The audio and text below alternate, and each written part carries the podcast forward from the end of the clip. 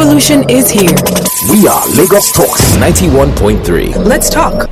And yes, the conversation is on, and we welcome you to join us. This is Political Artistry this evening at Lagos Talks 913 with me, Olua Kayode. I hope you're ready for this roller coaster ride we're having this evening. Uh, our guest is seated, uh, the mics are on, the lights are on. Let's get the show started.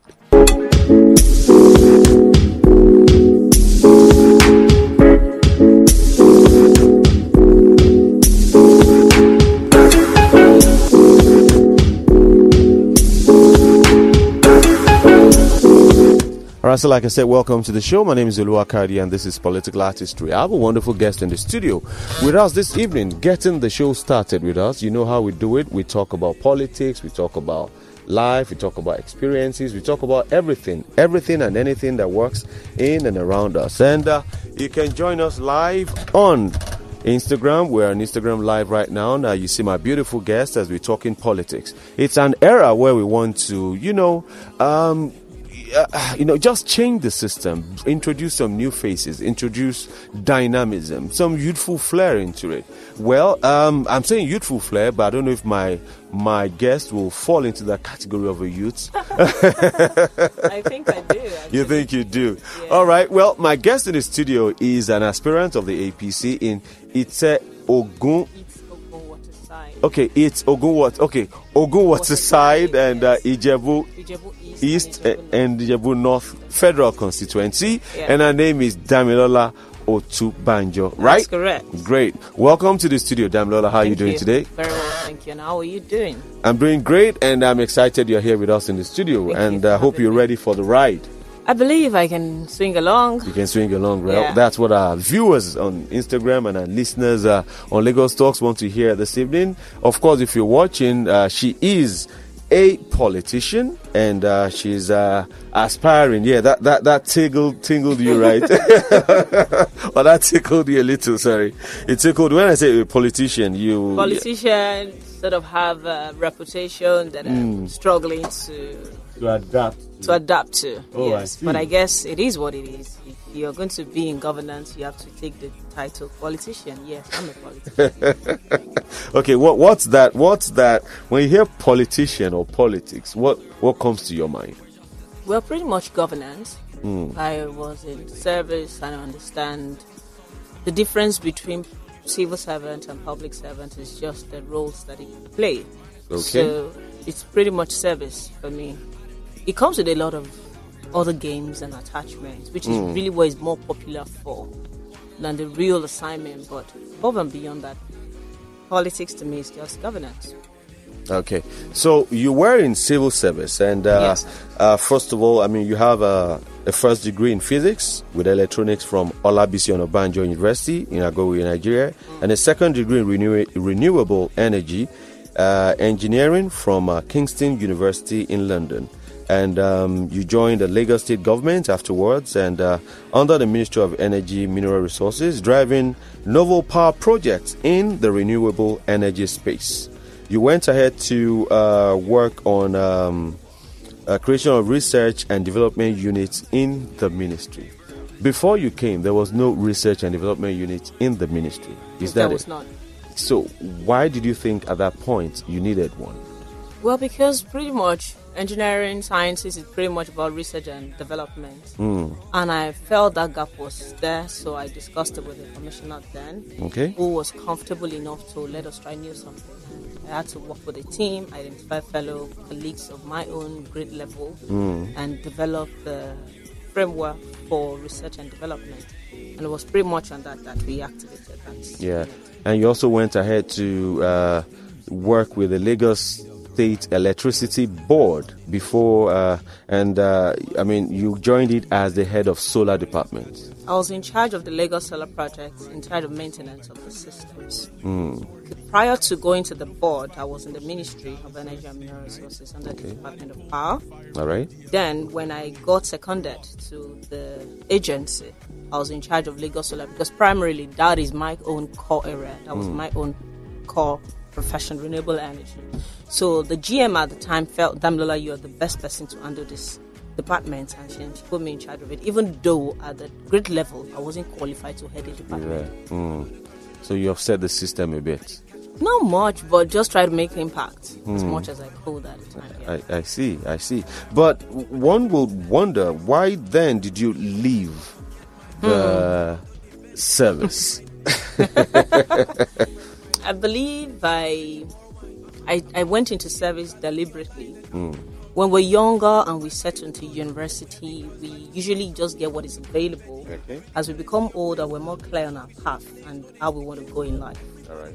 So when I was done from uni and came back into the country, I knew specifically that I wanted to work in the ministry and I wanted to be in the Department of Power because for me it's about utilizing the skill.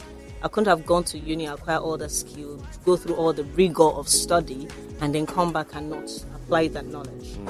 And I felt that Nigeria was ripe enough for solar technology, as it were, and the wind technology, pretty much. So Okay. I was looking forward to doing hands-on projects following what I did in university, hmm. which was a theoretical knowledge. Now there's a chance for me to do the practical aspect. So you use Lagosians as your guinea pig. no, Lagos was already ripe for Lagos was already ripe for for solar. They were doing it already. I wasn't the first person to initiate it. Okay. There was a lot of projects coming up, and then I just fit into that existing wave. That was pretty much all I did. What you did. Okay.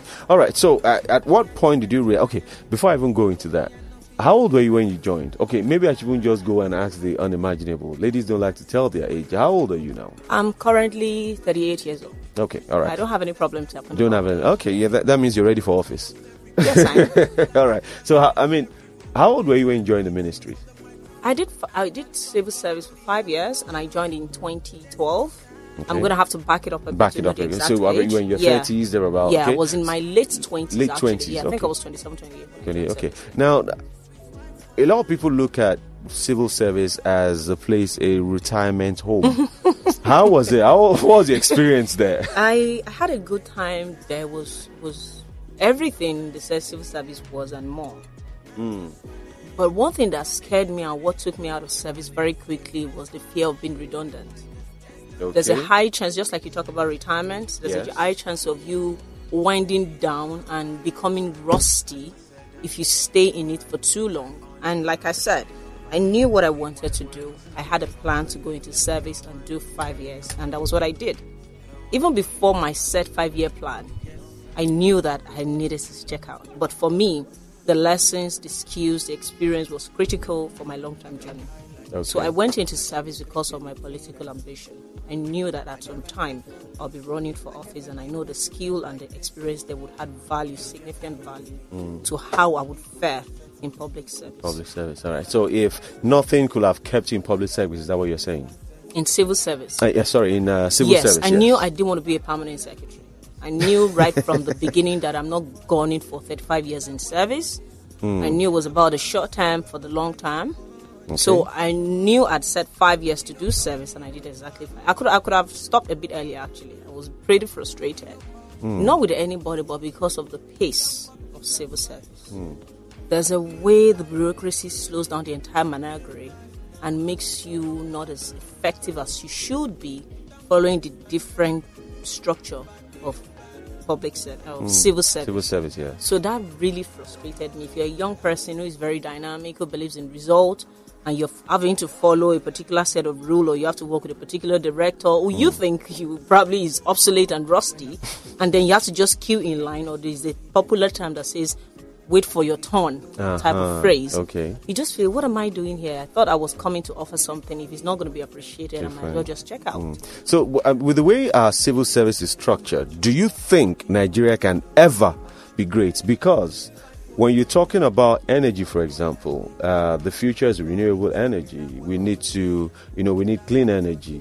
And looking at the way our system is structured, in other climes, people are. Well, I like. I don't like to use that word, but I've used it already. In other climes, people are. You know, they're they're they're they're changing over to renewable energy. But for us, we're still making it look like it's uh, rocket science. Do you think our country can ever be great with the kind of civil service that we have? It's a very tough one, and I, I believe there's need for change. Just like the slogan of APC, change. Hmm. for anything, we cannot continue to do the same thing the same way and expect a different result. Okay. So that goes back to if we continue in the same vein, definitely we're going to continue to receive the same result we've received over the time. Hmm. And if it is not satisfactory, it means we need to change our approach. Definitely. So I believe that the civil service needs a serious restructuring and reconditioning Reconditioning. Yes, of the mental space and of the system structure itself, if we're going to really achieve anything significant or worthwhile when it comes to development of the country. So our current level of thinking definitely cannot take us to the next level of manifestation. We need to change. We need to make adjustments if we're really going to experience significant change. So, is can any public servant make Nigeria great then? Because if you're saying we need a change in the civil service, how do we get there? And what can a public servant do? For example, a state governor, a member of a national assembly, a president. What can they do? They can do a lot, but they can do much more by collaboration. There's Okay. something called government private public private yeah. Mm-hmm. partnership. We need to leverage everybody's resource, everybody's network, everybody's expertise. Mm. The government cannot do everything in its own. The government the government is not really structured to do business. It is structured to do governance and then it hands over the project to the private sector to do business. So there is need for a proper integration of public private partnership for us to have a functioning system. So, yes, the president has his own role, the legislators have their own role, the governors and every arms of government have their responsibilities. But it is not something that they can do entirely and exclusively alone. We still need some form of private partnership. All right. So, how then do we get the civil service to function if looking at where we are right now, looking at how, should I say, obsolete our system is and uh, how, um, you know, stagnated the, It the appears. it appears to be. Yeah. Because I don't want us to be very mm. Of course, definitive when we don't have facts. Mm, mm, I believe currently, with my experience in the Lagos State government, there's a lot of partnership with government and private sector. The Lagos Solar, for example, was a project that was developed with private sector integration. Okay. We had to bring in DFID, an international company, to do that mm. work. So it shows that if we identify that we have weaknesses in some areas and we're willing to augment it by partnership, definitely we would get better quality governance and improvement in the workforce. All right, so let's go back to your childhood. You studied in uh, Olabisi Onabanjo University and went for from physics to um, renewable energy at uh, Kingston University in London. Tell us about your childhood, growing up, education. Where did you grow up? I grew up here in Lagos before I went to school in Ogun State. And I've been having a lot of back and forth with Lagos and Ogun State. Okay. But then I always felt that I needed a, an international exposure, which is what studying abroad would give you. And I would say it's one of the best education I could receive. Not in terms of the degree, but in terms of the exposure, the understanding, the rigor, and really going through a proper university. Because trust me, our Nigerian universities do not give you that. Without throwing shades on them, if you have the privilege of traveling or schooling abroad, hmm. you would understand that there's a lot of joke in our system when it comes to hmm. educational system. The environment is not enabling. You find people with very sound mind who are not able to fully develop because they have limiting environment for study. And I was blessed enough to have a balance of both. So, with the benefit of hindsight, if I ever get into governance, which is what I'm planning to do, I know areas that we can work on in terms of the educational system. Okay. Because trust me, there's a huge gap. All right, so we'll, we'll get to that bit um, very soon, and uh, when you get to governance. But uh, you, so you went before you went to university. You grew up in Lagos. Which area did you grow? up? What did you do? I grew up, Did uh, you, did you do 10-10 as a kid? And, My life was rough and tough. oh, tell me about I think it's It one of the doesn't show on things. I know we don't look like what we've What been we've through. been through, right? my life was tough and rough. Trust me, it's one of the things that's made me who I am today. I did not had a silver spoon in my mouth. I didn't grow up with a both family together. My parents, Okay, I mean, yeah. I grew up in a separated family. Grew up with a grandma. Grew up in my village. Grew up in Lagos. Went through rough, tough life. Okay. And when you say your village, where is that? Ogun Waterside. Okay. I lived in my hometown for some years before I came back to join the primary school. Here in Lagos. So my early years were pretty much in the village before my dad brought us back to Lagos to then go to school. Hmm. So I was in Obanikoro. I went to Shepherdie Primary School in Obanikoro. Okay. Then I had a secondary school in St. Saviour's. Then went to Sue. Trust me, it was tough. Mm. you know, when you're just taking what's available, not really taking what you wanted. I want. wanted to go to Ibadan Okay. you know but then they gave me something in education and physics and i said no i'm not going to be a teacher we always have we always have the belief that if you go to a a teaching something teaching as a Yes. course you're going to be a teacher i said no i didn't want to be a teacher so i opted to do a pre-degree science course in University and then proceeded to do physics Physics. Okay. All right. So, um, so as a child, I mean, said you you. So that means you were very hands-on. You're very quote unquote rural. Did you do farming as a kid? I did farming. In fact, I know how to make gari from start to finish. Really? I'm telling you, from the Ah. time we get the cassava to peeling it to grinding it to sieving it Okay, to take us frying it. process. Yeah, And how did and how and did do you know the amazing thing about the process is that these were Tell things that about I experienced before the Hmm. age of six, and it Oh. stayed with me Before the age of six. Yes, because I left my hometown to go and do primary school. Not well, but thirty only Oh, primary school. uh-huh, You understand? okay. So I went back to school and I learnt all of these gari processes as a young. That's why I know that our best formative years are really between the ages of zero and six. That's the early years. Yes. a lot of what I remember of how they make gari, I experienced it between that year of two and six Six. Mm. and it stuck with me. Just that like there is no process. ABC. There's no process in gari making that is new to me. Hmm. When I went back, now that I go to do my hometown because of grassroots politics and Yeah. everything, and I see the entire process, it brings back this nostalgic feeling. Like, oh my you- god, you- you I like connect. No, the village. I don't want to relocate. I want to stay in the town and be able to go home and still feel part of the people. Mm-hmm. Okay. Because when I see people, that's their pan. Mm. I am aware. You know, there's something you have to put on your side before the heat to protect to protect your skin from Okay. getting. There's a particular wooden pan that they use for every of that process is ingrained into my subconscious mind, Hmm. and I can reiterate it back to back. And it's amazing that I got exposed to all of that even before the age of six. All right. So, so that. tell me now, since we're talking gari, which I love so much, I hope, yeah, gari Jewuto Kongidi. Don't make sense. Don't sense, you know. So, what, what's what's your favorite as, uh, side? Uh, what should I say, or accompaniment with gari? Is it groundnuts? Is it uh, agbon? Is it uh, beans? I haven't had gari in a while. Funny. Why is that? You're Because- missing out. Because one day There's I- new technology One day I ate a bar and I climbed the scale and I saw that I gained two kg, and then I ran.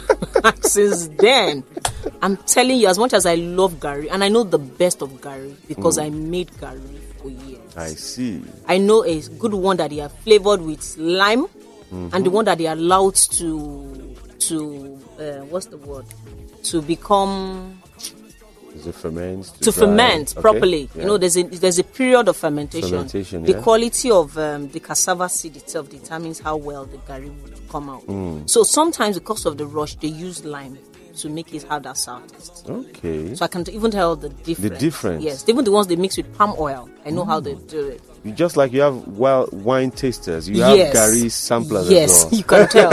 you know, and the one from my hometown, Waterside, is one of the best. And part of my plan, really, Mm.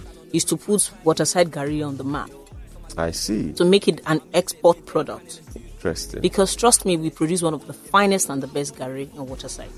Yes. Okay, okay. You know, we- can we'll come back to talk about that gari beat and society angle to it. But let's just take the shop. bro. You you you like you listen to a bit of new school and the like. So Mm-hmm. we're looking at Burna Boy right now. Okay. And Dangote, you know, since you need money for politics. I do.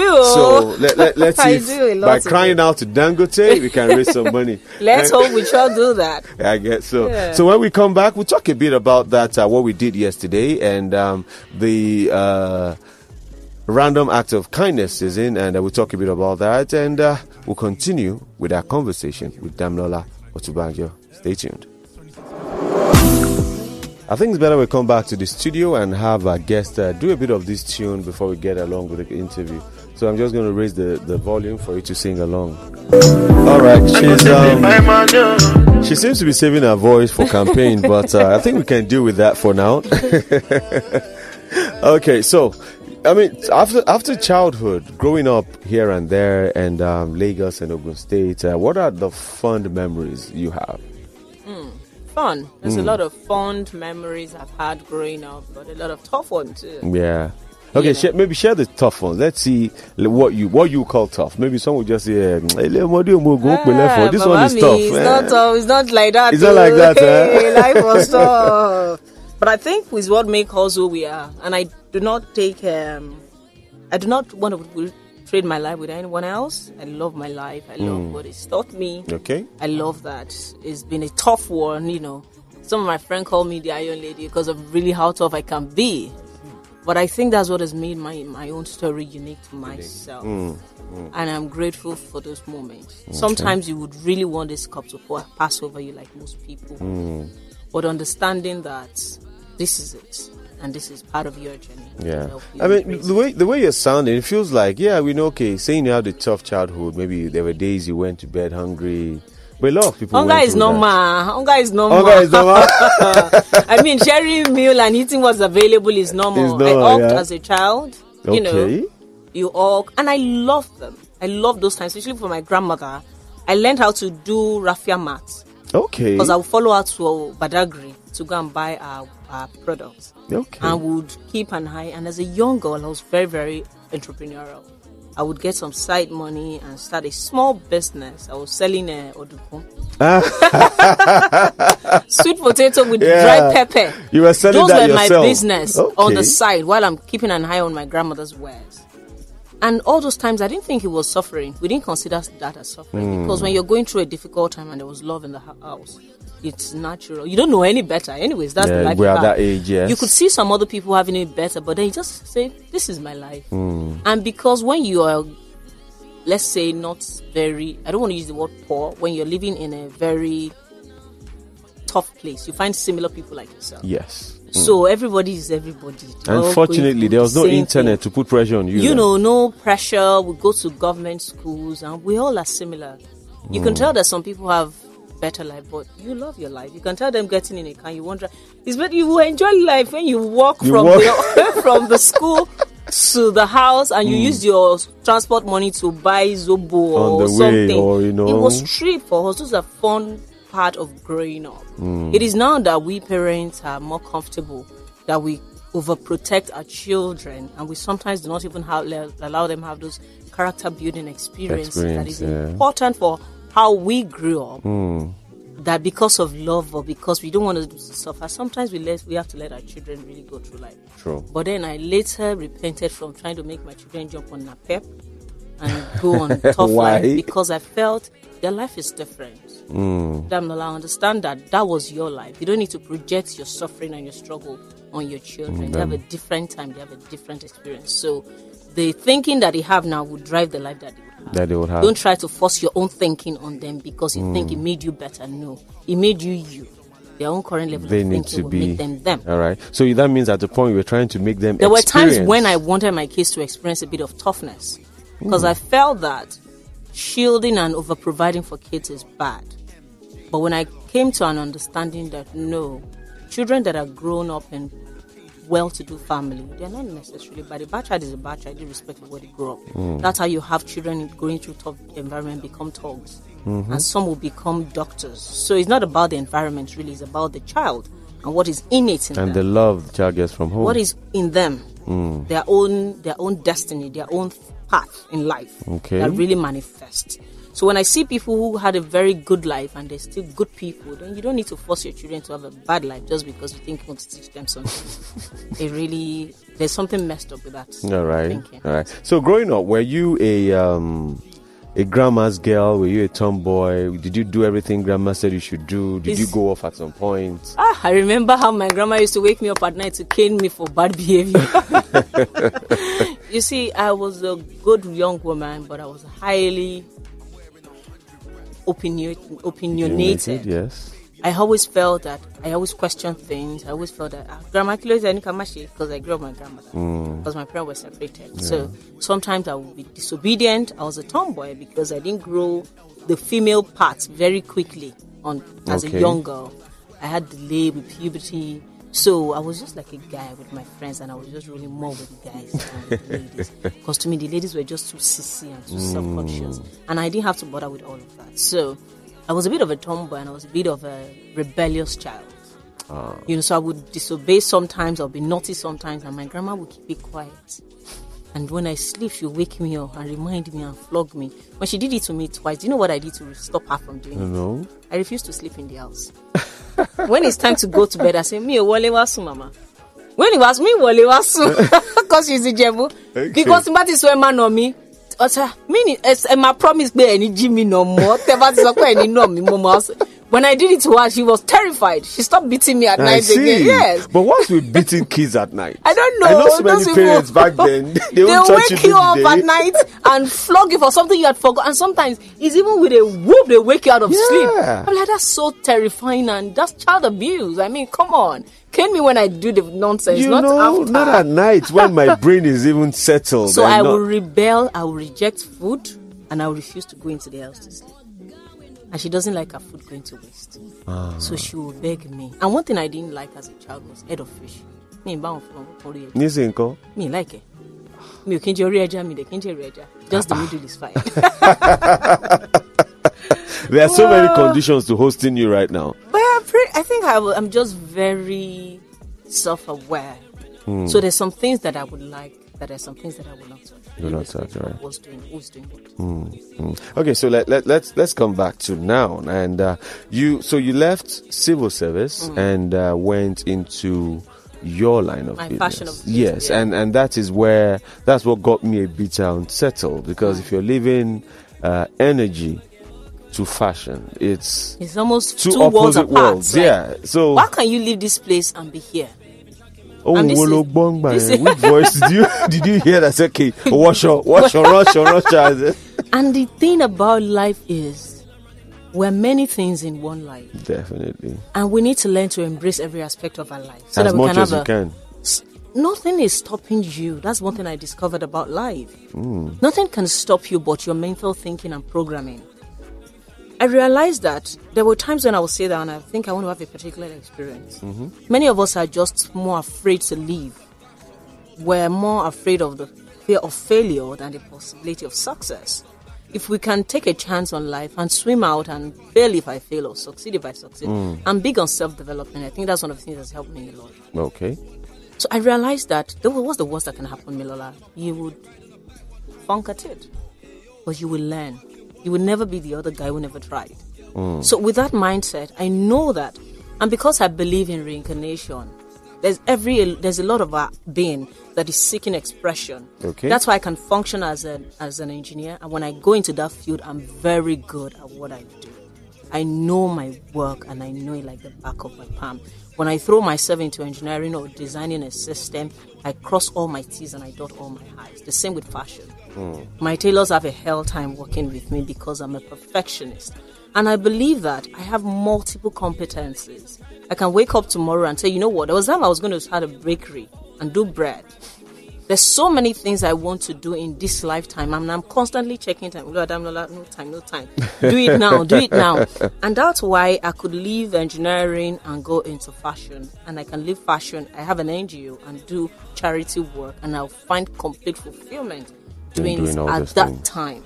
So it's about understanding the multiple competencies that we have as human beings and allowing ourselves to actually experience those impulses and nudge Hmm. and realizing that it doesn't make us less of any.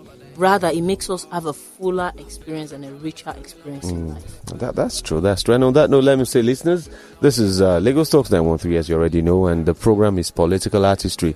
Our guest is Damilola Otubanjo, and I hope I'm pronounce, pronouncing the name right. Damilola right? Otubanjo. Yeah, that's that's it. Damilola Otubanjo, an aspiring uh, member of the National Assembly, Federal Constituency, House of Assembly. Ogun, yeah, Federal House of Assembly, um, Ogun Waterside. Ogun Waterside, Ijebu East and Ijebu North. North, yes. Yeah, federal constituency, of course, in Ogun State.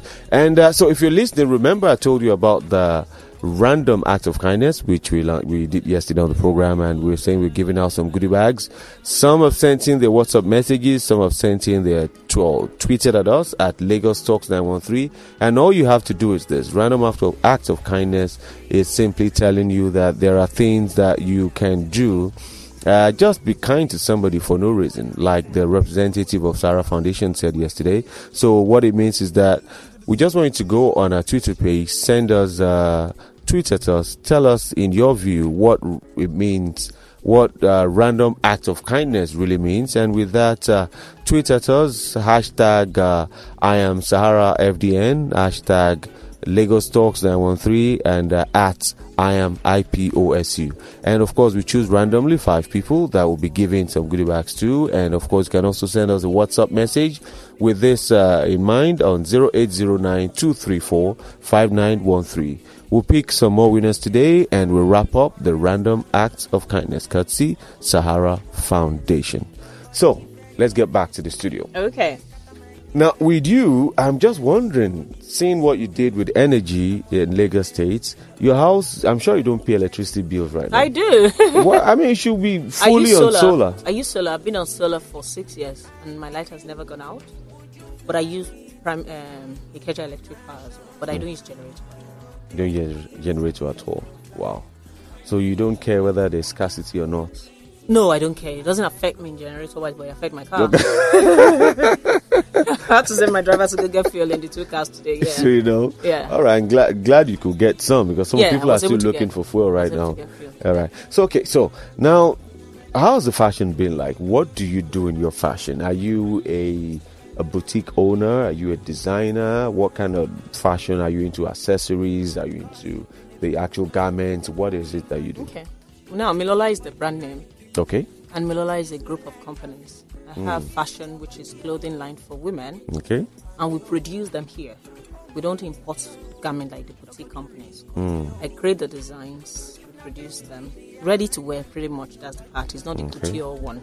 We do outfits under Milola signature. We do outfit for women that want to be classy and comfortable. Then we have the luxury line where we do outfit for events and occasions. Then just recently, I'm starting the Milola Men, which is a clothing line for men. Hmm. But they're all produced locally here. And I, and I like the way you're advertising your brands. I'll just send you the invoice after the program, so so you then can bring the, us some money let me that. let me talk about the rest very quickly. I have the Milola skincare as well. I do skincare products.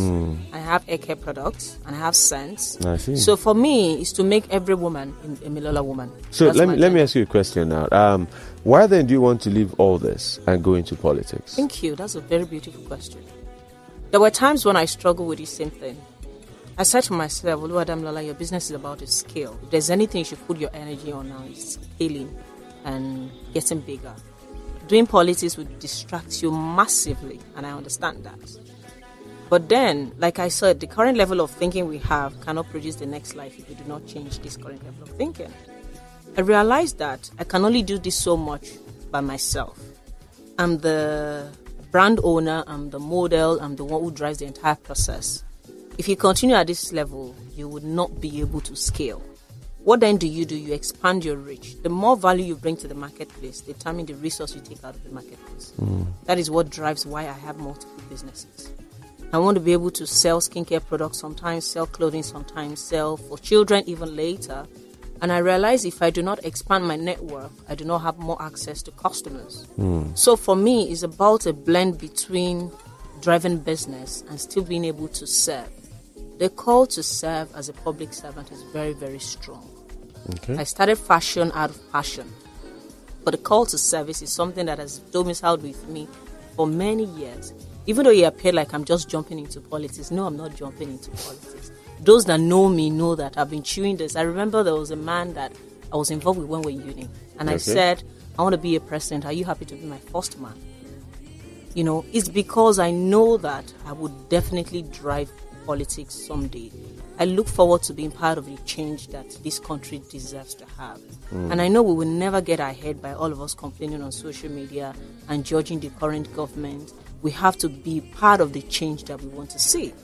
So for me, fashion is a business, it's a passion, but then there is a deeper calling to serve, which will give me a different kind of fulfillment that business definitely will not give. Not give you. All right. So, um, good you talked about this uh, current government abusing. Are you satisfied with the trend of things right now, or with the state of affairs in Nigeria?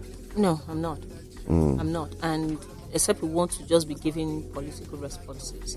this country is undergoing a significant struggle, just like every part of the world, pretty much. But Nigeria is very peculiar, and one of the reasons why I think is not as, is, is as bad as it is is because Nigerians have an attitude for adapting and and adjusting hmm. as against getting up and working out a change. Okay. If we continue about a, gov- a bad government and we do nothing beyond just complain, and when there's a change in price, all we do we buy. We don't protest. The last one we had, we all saw how it went, and it was a successful one, even though people think it was not a successful one. Hmm. It was just our expectation of the outcome was too much compared to the initial level.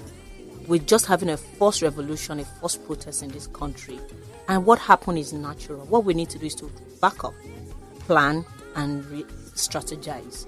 We need to have more situations where people complain about bad governance rather than just talk about it on social media, but take active role and responsibility in governance, and not just as voters, but also come out to to to run for office. That's why I'm doing what I'm doing. Now, what this does to me is I've put myself amongst the rest of the people that I was complaining about. if I change side, I move from being a citizen to being a politician. I know that everything I complain about while I was a citizen, they'll complain about me now that I'm a politician. So I've been able to see uh, where what then can I do differently by changing role and changing responsibility.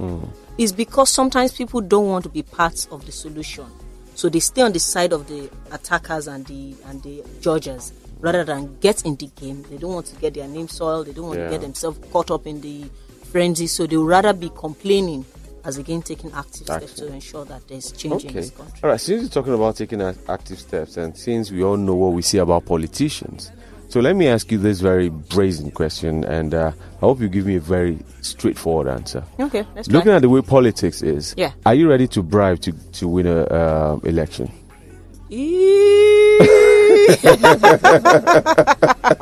now let me tell you something about Hmm. this thing. Okay. There were times when I had to question some of my moves and say, Damilola, you have to have your own core values, which I have. But there's a part that was I was talking with a, a woman who is a pastor who is also running for office. Okay. And she said something like, We will bribe if we have to bribe. Then when we get there, we'll change the narrative. Hmm. That's not what I said I'm going. Okay. But I'm so saying you're quoting somebody. Yes, I'm quoting someone, but I'm saying that to say that you need to understand the rule of a game, and sometimes you have to play by the rule of the game hmm. so that you can be part of the players and then you can change the rule of engagement.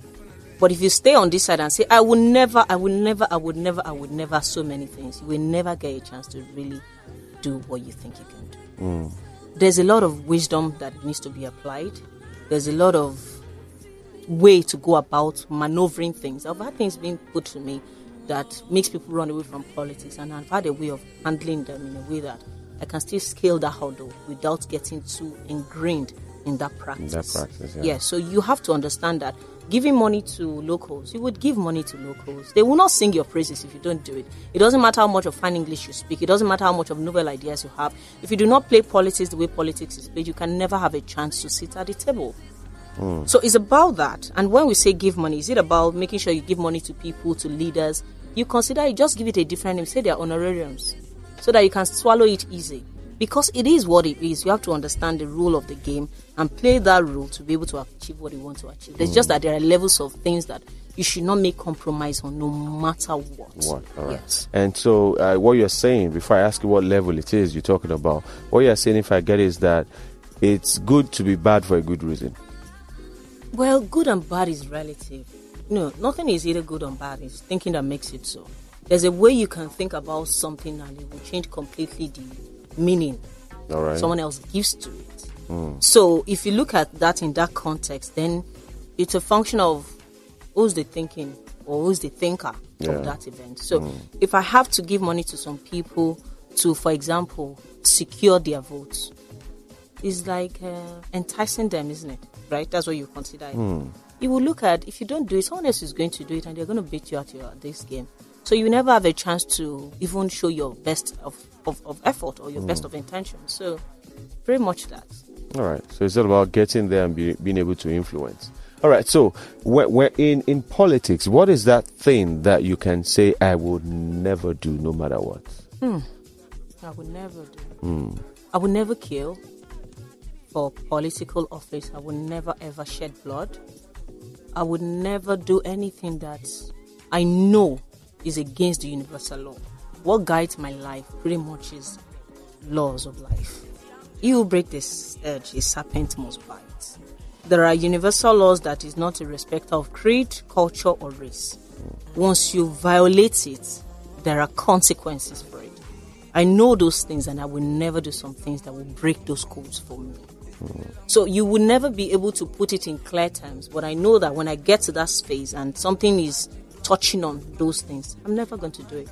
For me, it's not a do or die affair. It's not. I'm not desperate for office. I believe it's a calling, and if I've been called to serve, the provision, the, the access to help must be made available. If God does not do it, then God is not in. That's what drives my slogan. All right. Nobody.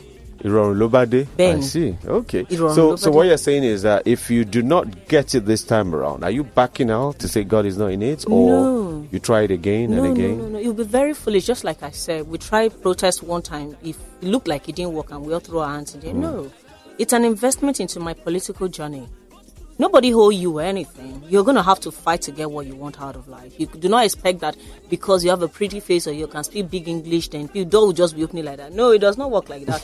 there are people that do not even work light because it mm. makes darkness more uncomfortable for them. People thrive in darkness.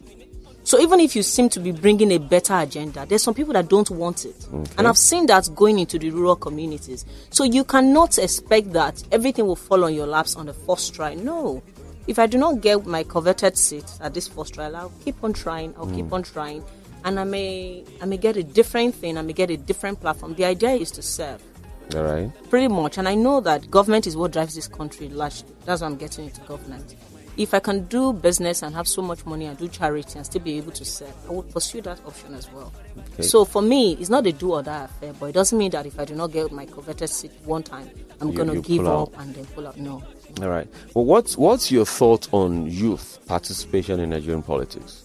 It's inadequate. It's very low, and uh, we're very entitled people. We keep hmm. placing demand on government without understanding governance. A lot of people do not even understand the constituency, including myself. We do not even know that as a House of Rep uh, member, you cannot vote for me. Do you understand? Hmm. People do not understand the different breakdown, the differences between the executive arms, the legislative arm, Yeah. the judiciary arm, their own role as citizens. People do not know. Young people get caught up with social media a whole lot, and I think we need to wake up from that slumber. We're too distracted, hmm. and that's one of the things that, quote and unquote, they take and use against us because they can see we're slumbering. You know, only in October, soon, lo máa ń jiyàn kì í- kì í jí àpérọ̀rọ̀. You know who is àpérọ̀rọ̀? Someone that is daydreaming. We're daydreamers. Young people, Nigerians youth are daydreamers. We just sit over and wait for things to happen and just think that because we make an online protest or something goes viral, that's going to change. the- change. It's not going to change anything. It takes a lot of grit. It takes a lot of work. It takes a lot of effort to make changes happen in this country. Mm. And it's high time we roll up our sleeves and get into the murky water of politics if we're going to see any significant change in this. Country. How do you see 2023? It's going to be an interesting one. I look Is forward it because to you're it. participating? or- No, because it's going to define the next few years of this country. There's going to be a lot of power tussle, a lot of change. People are going to be shocked. Mm. You know, there's a shift going on in the spiritual realm that is manifesting in the physical space. Hallelujah. Yeah, so So talking spirituality, how, how spiritual are you? I'm very spiritual. I'm very. I'm not religious. okay. I But do don't you have a religion? Uh, yeah, I'm a Christian. Okay. But I embrace Buddhism, I embrace Islam, I embrace every religion of truth. As long as we all tend towards the light. One, the more we continue to bring separation, the more we continue to suffer. The moment we come to the realization that we are all one, connected, we are all God having human experience in different form, and embrace other people and allow them be, and not think that we're superior or we're better, the more we're going to suffer in this country as a as a race. In fact, not even Nigerian. We see the Chinese people show differentiation from the Euro. Mm. From you know, you see Brexit ex- happen. You wonder what you going on about. That's why they're punishing themselves. Can we not just unite as one, Mm. As one? front? Okay. And understand that people are different and allow them to be different and accept the uniqueness and the difference that we all as individuals. Okay. We're not all supposed to be the same people. People, yeah, Yeah. that's it. All right, listeners, uh, this is a political artistry. My guest is Damilola Otubanjo, and uh, we're also live on Instagram at Lagos Talks 913. So, because I'm sure you're hearing the voice, you're hearing the kind of English he's speaking, the tenacity, uh, focus, all in the voice, and you might want to know who she is. Join us on Instagram live at uh, Lagos Talks 913. Now, those that are joining will not forgive me if I don't ask. You're married. Yes, I am. Okay. All right. To Mr. Otubanjo. No, no. Okay. My Otubanjo is my father's name, actually. Ah, okay. I married a Makindipe. A Makindikwe. Yes. Ah, and see. I have two daughters. Okay. Okay. Great. Great. Great. so that means politics is going to prevent you from having more kids. No, I choose not to. Ah. Okay. So, oh, okay. I thought you took a break and you were going to continue. No, I choose not to. Not that I will never. I just, for now, I'm fine. You might have a retirement baby sometime. Maybe later. later, if I feel like it, I can think. You know, I'm always trying different things in my life. I can just leave, wake up and say, you know what, Damilola, I think another baby would not be a bad idea. But for now, I think I'm fine. I feel Hmm. Fine, yeah. fulfilled as a mother. I've experienced that part of my life, Hmm. being a mother. Okay. And I'm raising two amazing girls who they need me to be all that I can be so that they can be all that they can be. Hmm.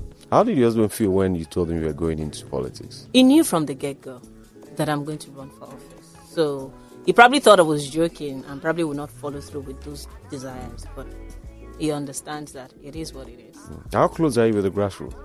I go home every now and again. Hmm. Even can- before now, or More now. Before Okay. now, I used to make trips once in a while. But if you really don't have anything there, you know, you really don't have anything there. Let's mm. not pretend like you have to be nicer. yeah.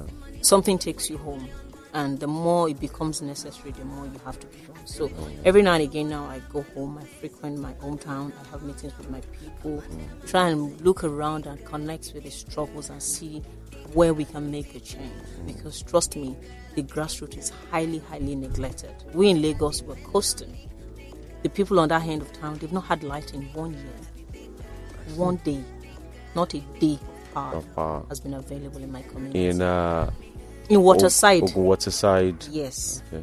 In my own local government, even in the in Jebu East, the power is so epileptic. They hardly have power twice in a month, in, in, in six months. It's horrible. It's horrible. So At this time and age, with all the advent of social media, you'll be shocked to see that some people never had light, not one day. And here in Lagos, we're complaining, oh, we get 12 hours, it's not enough. We really need to be able to sometimes just be in other people's shoes. Then we'll just take a chill pill. I see. All right, it's been wonderful having you here. Uh, we wish you the best in your uh, your endeavor to you. in politics. Your, I mean, you're you getting into politics really, and uh, let let we pray it goes out according to what you. planned. Amen. All right, so Amen. that's all I can see on behalf of myself and the listeners, and uh, thank you for passing through the studio Thank today. you. Thank you It's been fun having me. having you. It's been here. an amazing chat with you. Great, great, great. And uh, probably when you come on other programs, we wouldn't be this chatty. We'll be drilling you to find out what you have to offer. No problem. But I'm happy to come again. All right. Yeah. All right. So, listeners, this has been Political Artistry this evening with Damilola Otubanjo and uh, a, an aspiring. Uh, what's House it of called? House of Representative. Uh, for the Ogun Waterside, Ijebu, Ijebu East and and North, North. yes, uh, in Ogun State, and uh, want to get to the National Assembly, their federal constituency. And uh, well, it's been fun, it's been musical, and it's been political artistry on Lagos Talks 913.